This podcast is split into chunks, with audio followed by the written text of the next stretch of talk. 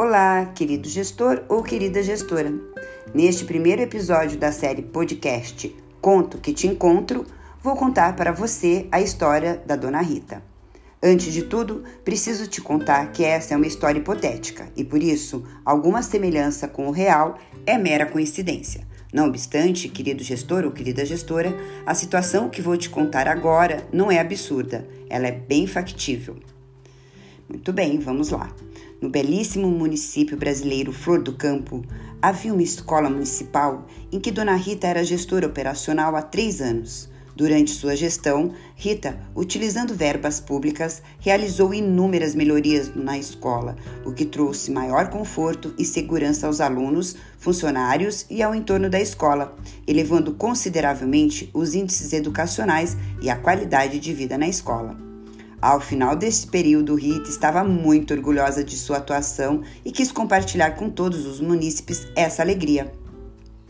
Assim, utilizando um restinho da verba que a escola recebera, mandou confeccionar e distribuir um material publicitário enaltecendo sua própria atuação como gestora da escola, mostrando como a escola havia se desenvolvido. Ao lado das fotos das melhorias alcançadas durante sua gestão, colocou sua própria foto, com os dizeres: Conseguimos muitas melhorias para a escola em minha gestão. Este é um exemplo do bom uso das verbas recebidas pela escola, maior segurança e conforto para todos os alunos, funcionários e comunidade.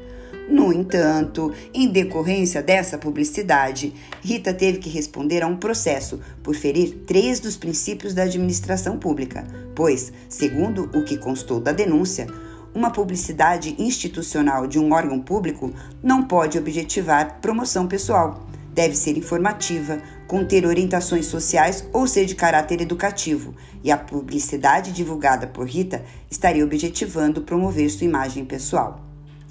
Então, vamos ver se você vai se compadecer dela, Dona Rita, não da história.